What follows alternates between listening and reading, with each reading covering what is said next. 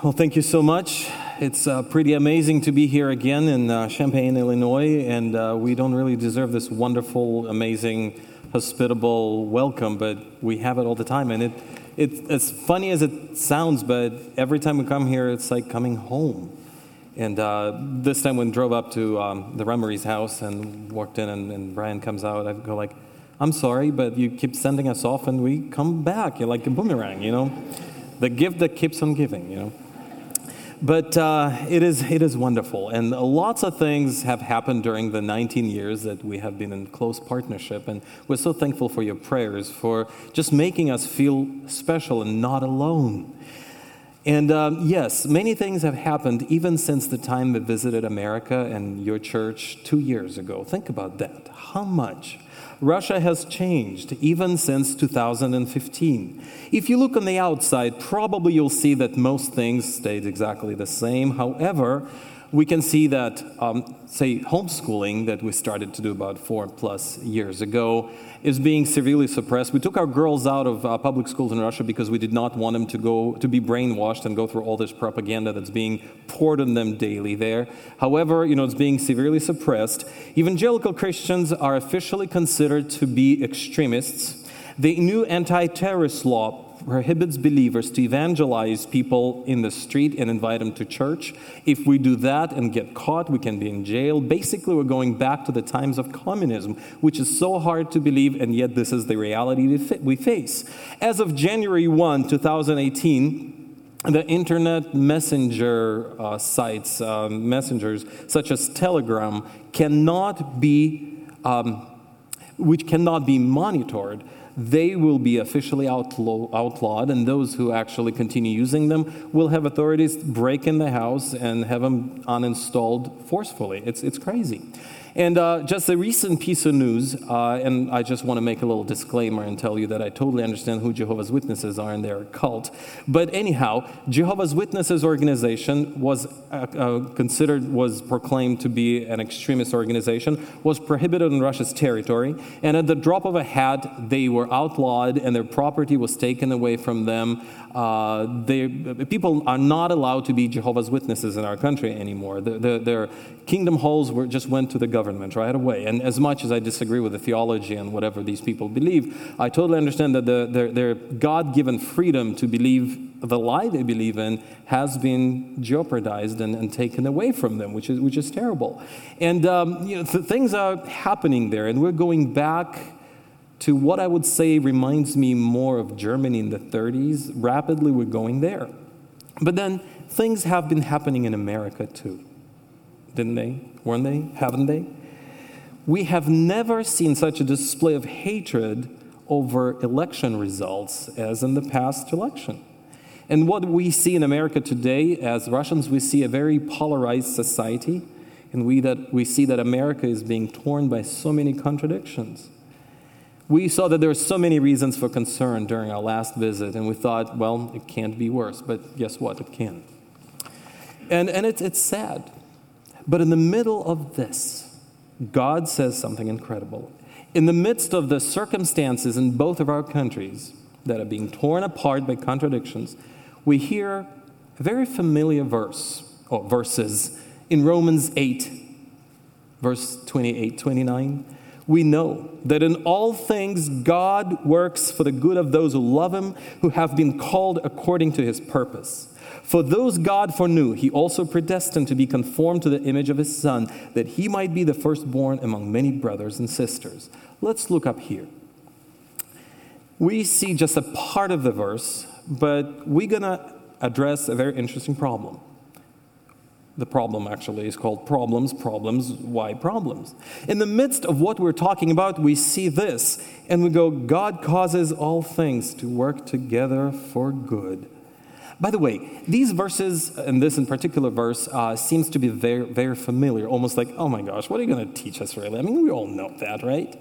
Well, when I was teaching at a Christian uh, college in St. Petersburg once, I remember I was teaching a class of graduate students, and I asked them to. Um, read for me John 3:16 because it was very appropriate for the occasion and the topic I was teaching on. And I heard laughter. I was like, "What are you laughing at?" I mean, they just like were ball, like were, were rolling on the floor, you know, for laughter. I'm like, uh, "Did I say something funny here?" And like, you know, John 3.16, I mean, read that. It's like, we can just recite it by heart. I said, go ahead. And the guy goes, for, for, for God to love the world, eternal life. And I looked at him and said, you thought you knew it? I don't think so. I mean, if you, being a graduate student of a college like this, can mumble through this verse, in such a careless manner, it teaches me one thing. You have no clue what you're talking about. This is the greatest news of all history, of all human history. Let's do it again and really emphasize every word. And as we studied reading that and did that emphasis, we learned so much that day, and they were blown away by the things they did not know. And that's the thing about the Bible. No matter how many times you read a familiar verse or a seemingly familiar verse, you get a lot from it. And that's what I'm hoping for today that we're going to learn a lot. Because all scripture is breathed by God and is useful for teaching, rebuking, correcting, and training in righteousness, meaning that if you don't know something, it will be teaching for you. If you know something but you're ignoring it, well, guess what? God is going to rebuke you. If you're rebuked and, rebuked and repentant, seeking a way out, you'll be corrected. And if you're walking the path straight and narrow, God is going to encourage you to keep walking in righteousness. Nobody ever leaves the church not nourished if we come with open hearts. Never do you open the Bible and remain not enriched if your heart is right. But today we're going to look at this very interesting verse. And unfortunately, a lot of people get it wrong because they think that this verse is basically saying, oh, everything is going to be fine. Or, in the words of a famous popular song, don't worry, be happy. No, that's not what the verse is about. And we're going to figure it out today. So, Today we have problems, and you have problems, I have problems, we all have problems. This should not be a surprise because there's not one person who lives without problems. Even in his Beatitudes, even in the Sermon on the Mount, Jesus says, What? That people will have problems because of him, because they want to follow Christ. But we all want to deal with problems, right? And in order to deal with problems of life, one needs to have a biblical worldview based completely and solely on God's truth, not on human preferences. So today we'll be figuring out how do we deal with issues of life? How do we respond to problems? How do we deal with those? And the first thing we need to remember think about this. The first thing, please understand the true nature of problems. Did you know that 90% of problems that people have, they have due to their own fleshly choices. The study was made, and you, you can look at your life. Really, 90% of problems we have, we have because we made a wrong, unbiblical choice. Now, think about this. Uh, right before I left Russia, you know, there is this woman in our church, and we, are dealing with a problem she's having. We're not laughing at this problem, we're not mocking it, we're not ignoring it, we're dealing with that. But think about this what you see on the, on the surface, what you see at the first glance, you see a woman who's really desperate. She's really desperate. She's got a husband who's very sick. He's got a really bad back and he cannot walk properly. Because of that, he has lost his job and he cannot maintain a job, a steady job. They have, have two children. They cannot pay for their apartment and they're about to lose their home. And everything that can go wrong goes wrong. And we think, oh my, oh my, oh my, how did that happen? Well, let me tell you. Let me tell you something. Several years ago, long time ago, when she was getting married, she was getting married to a man who was not a believer. And despite many warnings of really good Christian, faithful sisters in Christ, she said, It's okay, it's gonna work out somehow. Well, she marries this man who spends most of his time playing computer games and goes to work sporadically, you know, when he needs money to fix his car. Well, eventually, because of sitting nonstop for years and years, his back hurts and he cannot get up. And now he's losing his job, even the little jobs that he did. And, you know, you can imagine the picture. It's horrible. Well, we are dealing with that problem, but we can see that the problem did not just appear. It was a matter of many wrong choices that both of these people made, and, and that's, that's the way it is. Well, on a, on a countrywide level, think about this. Why is Russia the way it is today? Because it's a godless country, because we decided that we did not need God. And then when God gave us another chance, we chose religion instead of relationship with Christ. So why are we wondering? 25 years ago was my first visit to America, and I remember people, some prominent, well known people, speak about America in the future today, where it will be because of the choices that were being made right there and then. I just thought, I, I fell in love with America the first time I came here. I'm, I still am in love.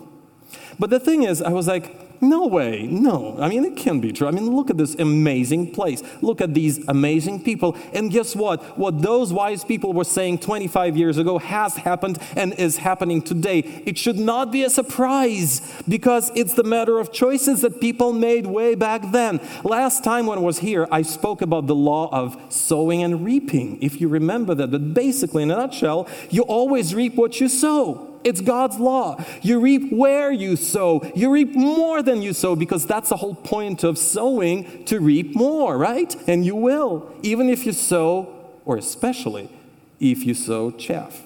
You reap later than you sow, not immediately. It takes time for things to grow, but they will grow and you'll get it. You cannot beat that law. God is not mocked. You will sow exactly what you reap to a huge extent more. Well, if you don't like what you reap, it's about to start sowing a different thing today, right?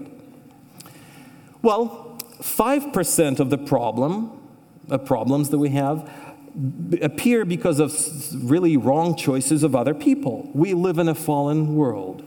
Well, in, in Vyborg, uh, there's a road going from Vyborg to St. Petersburg, where I live. And, and, you guys have great roads here, by the way. If you didn't know it and didn't appreciate it, please do, because, you know, I, I can, I can tell you that.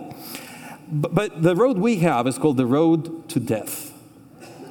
And we laugh about it, but the thing is, you know, it's, uh, it's, it's, a, it's a road that leads from our little town to the huge multi, you know, million people town, megapolis, St. Petersburg. And there, there's only one lane both each way.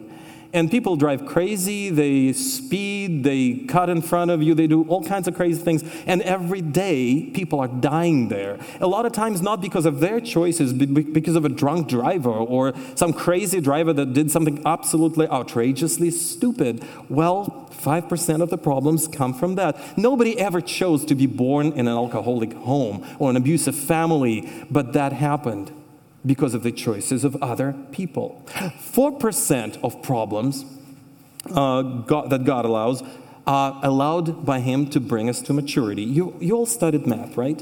And when you study math, a lot of times there is a certain pattern in solving a mathematical problem. My girls know that. And a lot of times they go like, oh, our, our tutor, they have a math tutor, gave us that problem again. Oh my goodness, when is it going to end? I'm like, it's going to end when you figure it out. You know? It's going to end when you understand, well, there are different kind of figures there, but it's the same pattern. Just grasp it and you'll move on to another thing. Otherwise, you'll live in this Groundhog Day forever. you know? And so think about this. A lot of times when you go like, why does God allow that all the time? Why does it happen to me? Why is it happening to me nonstop? Well, guess what?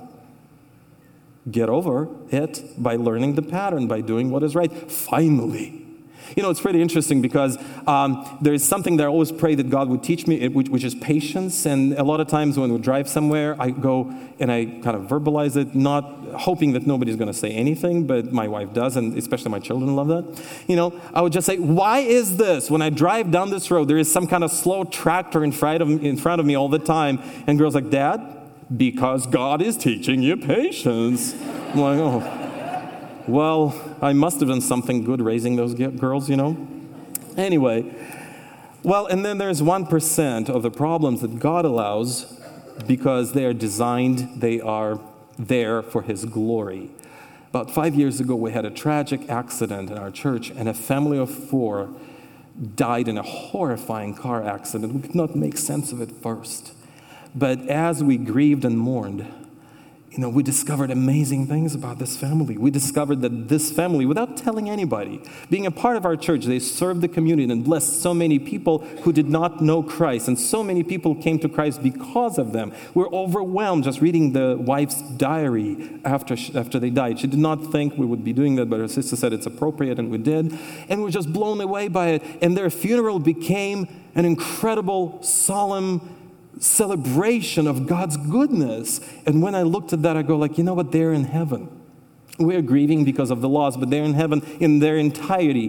The whole family is there. They're enjoying Christ. And so we are seeing the fruit of their life. And so many people are going to heaven because of the way they treaded this earth. Isn't that beautiful? The Lord allowed that for His glory. And guess what? His glory just overpowered, overshadowed everybody.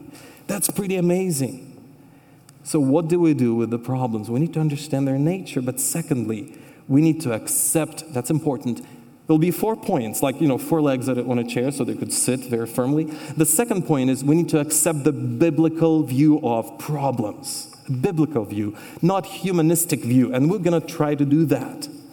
You know, the, the Bible says that we know, we know, don't just guess, but we know this is a fact that all things God works for the good of those who love Him, who have been called according to His purpose. You know, that, that's what He does. So ultimately, everything works together for the good. That's what God says. W- what does it mean? Well, everything. And, and, and it's interesting because uh, in the biblical view of problems, we also read another verse from James 1 when James says, Well, consider it pure joy, my brothers and sisters, when you face trials of many kinds, because you know that the testing of your faith produces perseverance. And perseverance, finish, uh, let, let it finish its work so that you may be mature and complete, not lacking anything. Now, basically, the Bible says when you are experiencing problems, rejoice. Why are you looking at me like this? because I don't think any of you really goes like, you know what, I just lost my, my, my, job. That's great. You know, uh, wonderful. Or, you know, I'm just going through this problem in this relationship. Well, finally, God, thank you so much for this problem. No, we don't do that. We go like, oh God, why? Well, guess what? You don't, you do not know, you do not want to know the answer to the question why. Better ask what next, you know. Don't, don't ask why, because you might, he might answer and you'll be shocked. But God says rejoice. And guess what? This is not a crazy Russian speaker saying that. It's God. If you want to disagree, go ahead and talk to God and, you know, try to disagree with Him. It's not just my crazy idea. This is the Bible. And, and let me tell you more, whether you like it or not. all things work together for good. I love the word all. The word all means um, all. Well, all means everything. And those scholars who are here want to know what it means in Greek. Well, it means all. Right? So in Greek, it means the same thing. For those who love him, who have been called according to his purpose, by the way, God is talking about you guys. He's talking about you because you love him.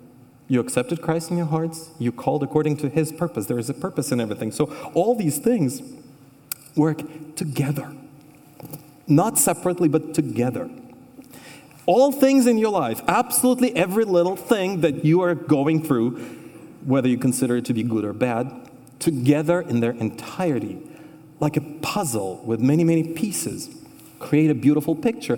All of them together working for the good of those who love the Lord and we're called according to uh, his purposes. This is your assurance. This is your security. This is the beauty of faith.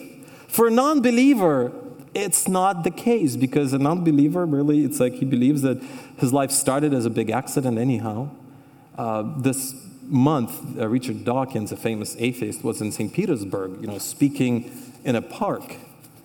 It's kind of funny. We're not allowed to speak about God in the park, but Rich, Richard Dawkins can speak in the park about why our life means nothing. Isn't it wonderful? What a great message. Can you imagine devoting your life to proving to people that they're just slime? It's a beautiful message, isn't it? It's like everybody wants to hear that. I don't understand it.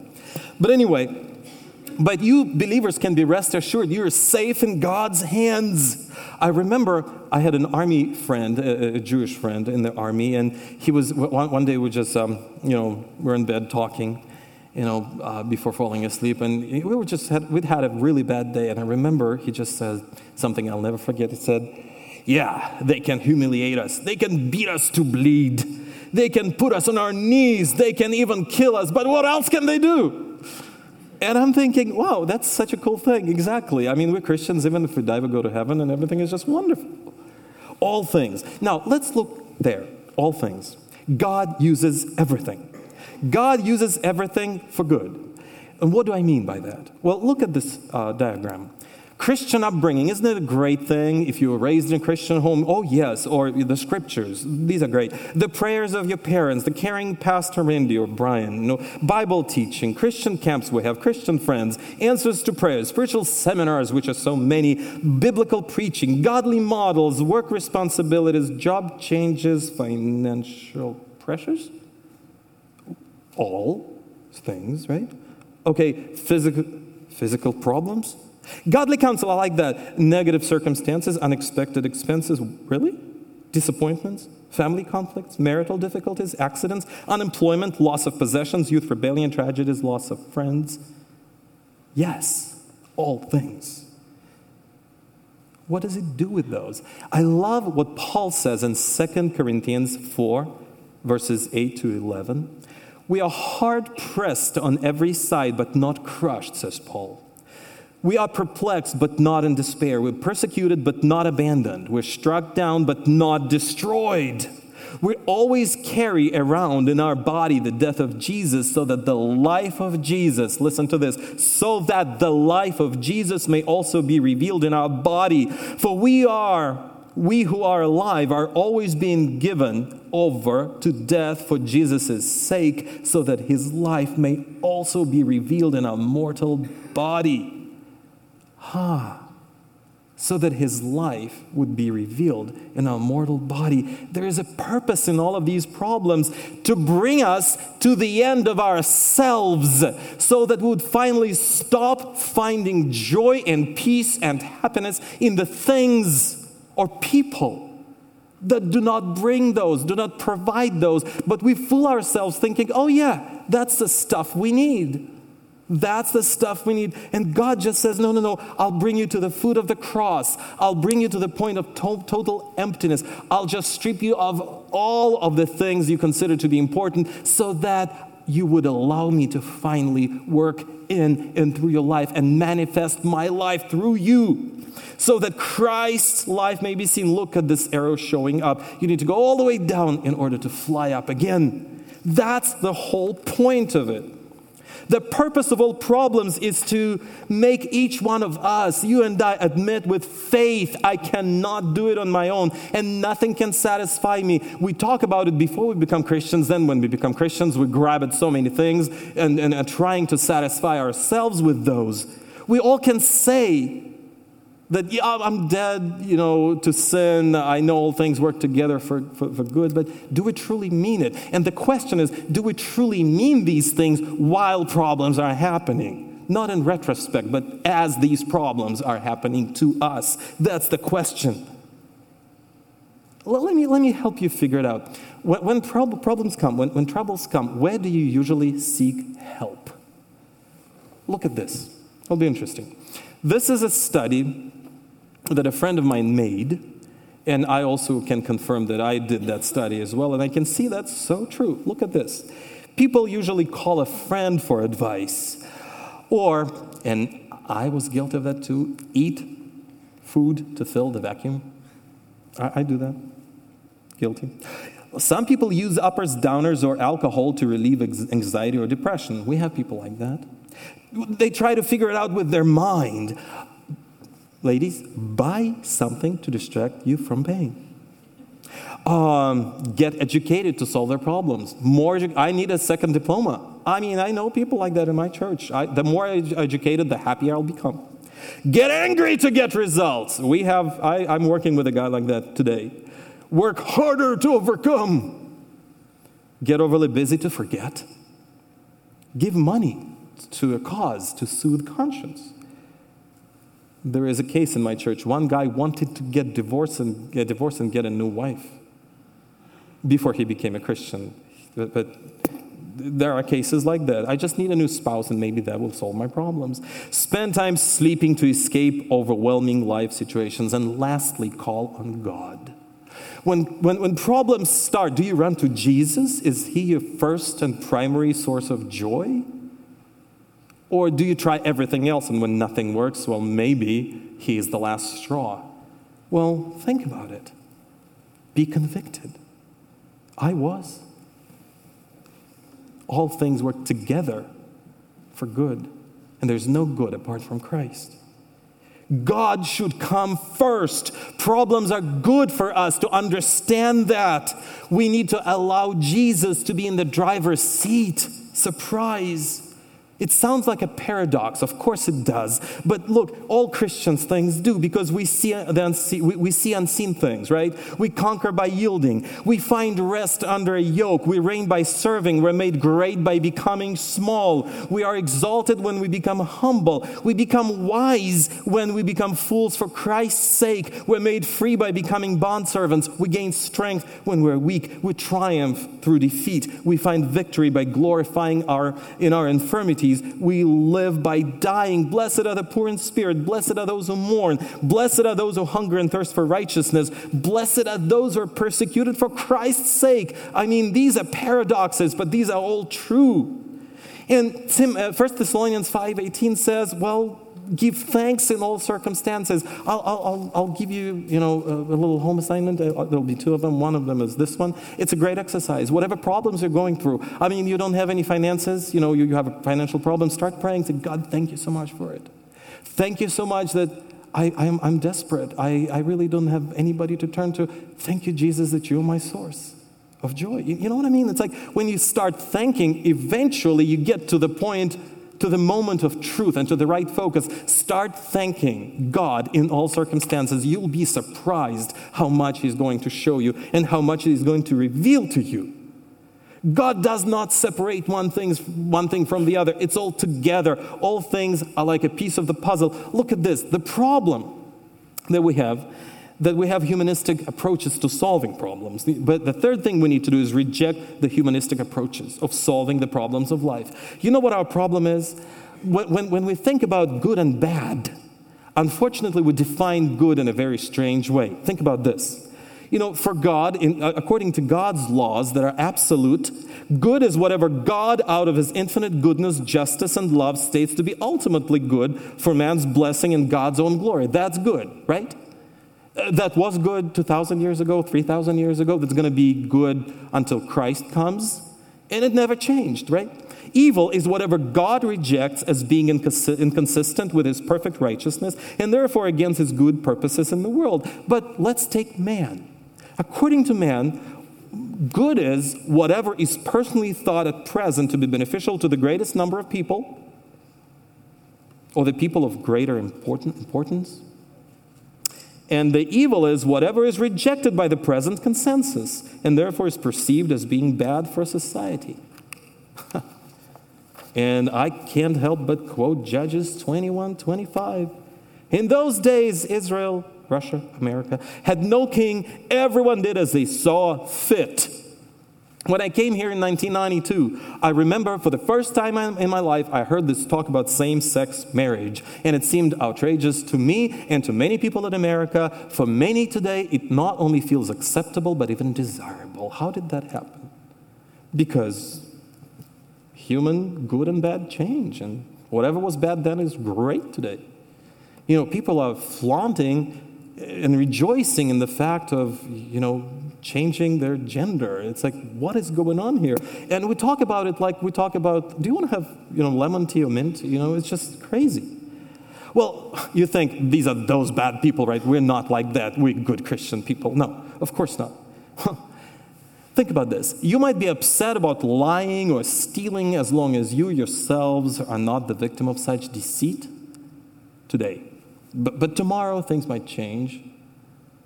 And, and tomorrow you might be able to justify lying or stealing if this allows you to achieve a desired result. That's sad. That's human wisdom. And when we are having problems, you know what happens? This is what happens. You know, the well meaning detours. You know, whenever problems come, you know, instead of saying thank you, God, and turn to Him, we seek help. We go to people. And when we seek help, you know, people try to give us advice, and we ourselves are guilty of giving these advice to people. That's called psychology, people. Well, you would just say, You're having problems. Well, just change your daily routines. Or don't take life so seriously. Nobody gets alive anyway, you know. Or um, buy something you always wanted. That's a thing to do. You know, that will make you feel better, right? Or just go to sleep. Huh? Go away. Go, go to sleep. Go get drunk, you know, and then you'll wake up and have a hangover and it will hurt even more because the problem is not going to go away. But go to sleep. Maybe, you know, tomorrow is better than today. Just do something like it.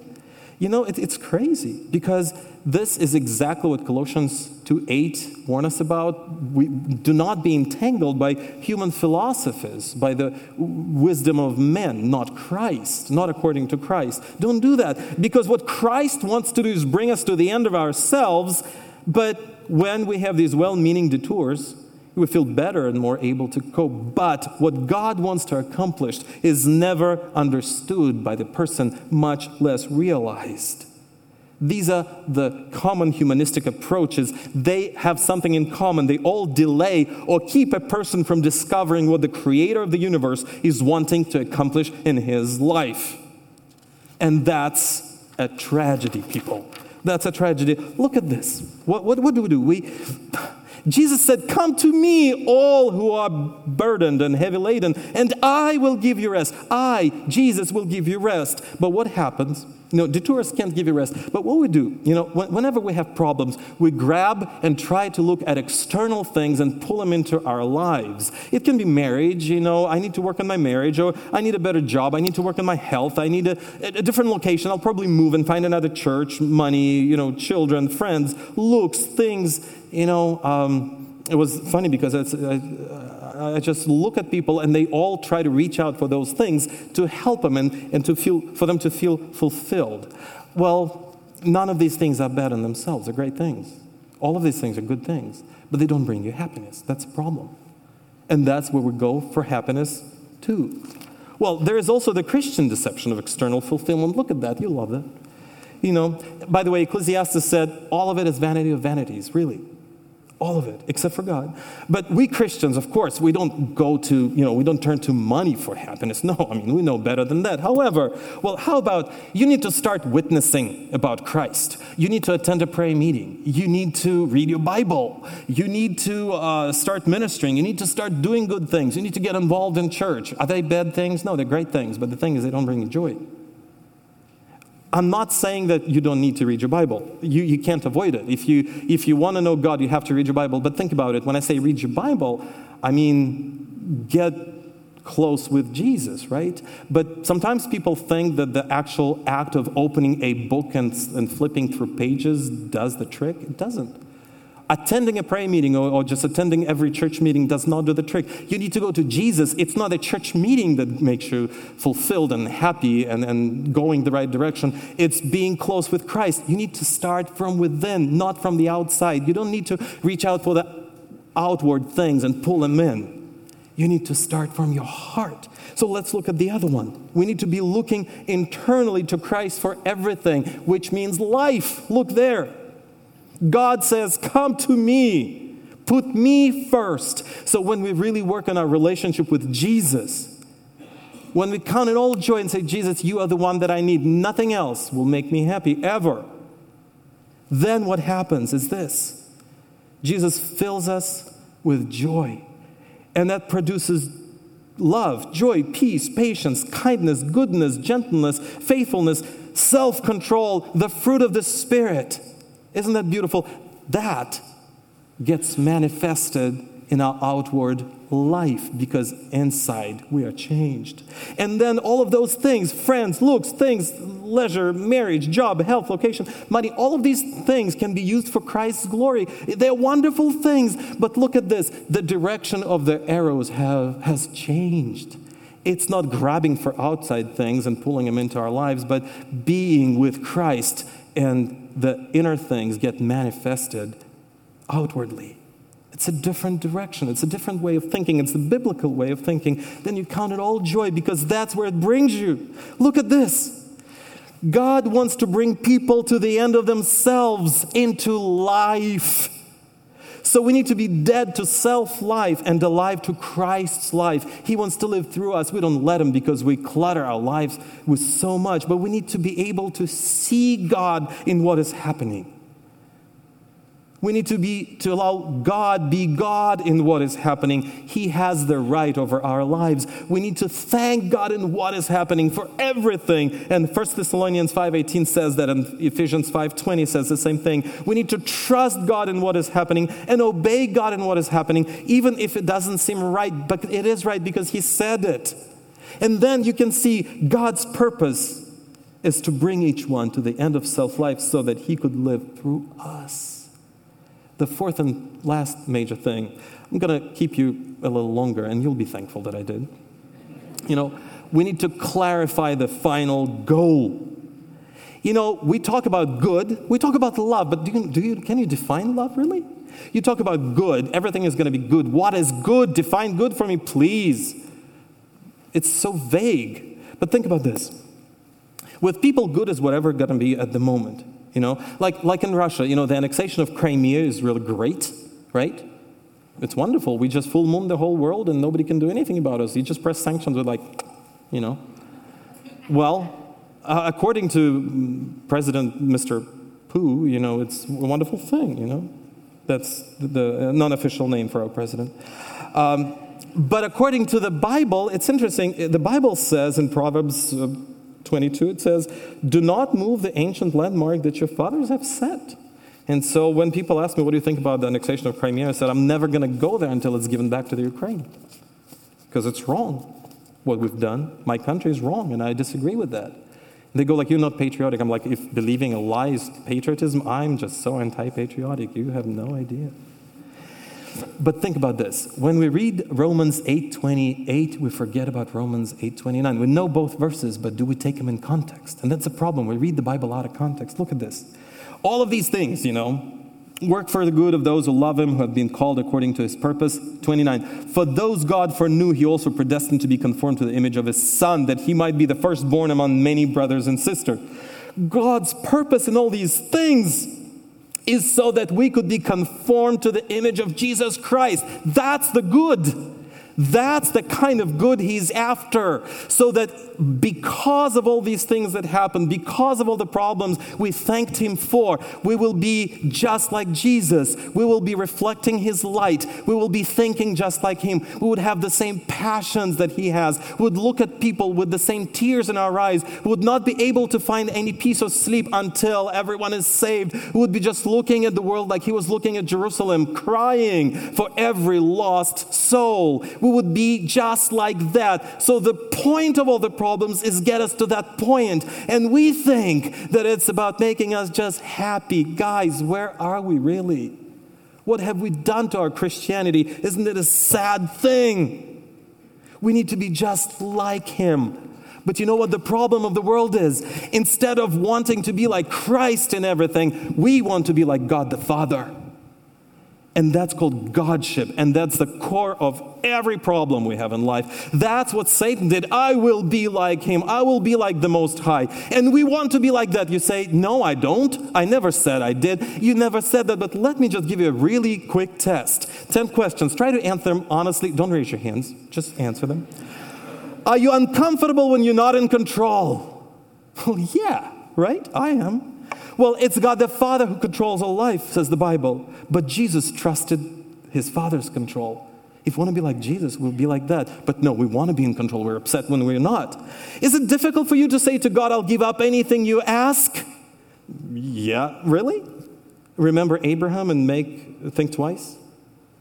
Well, Jesus did. God the Father you know, does his own will, never consults anybody. We want to be like that.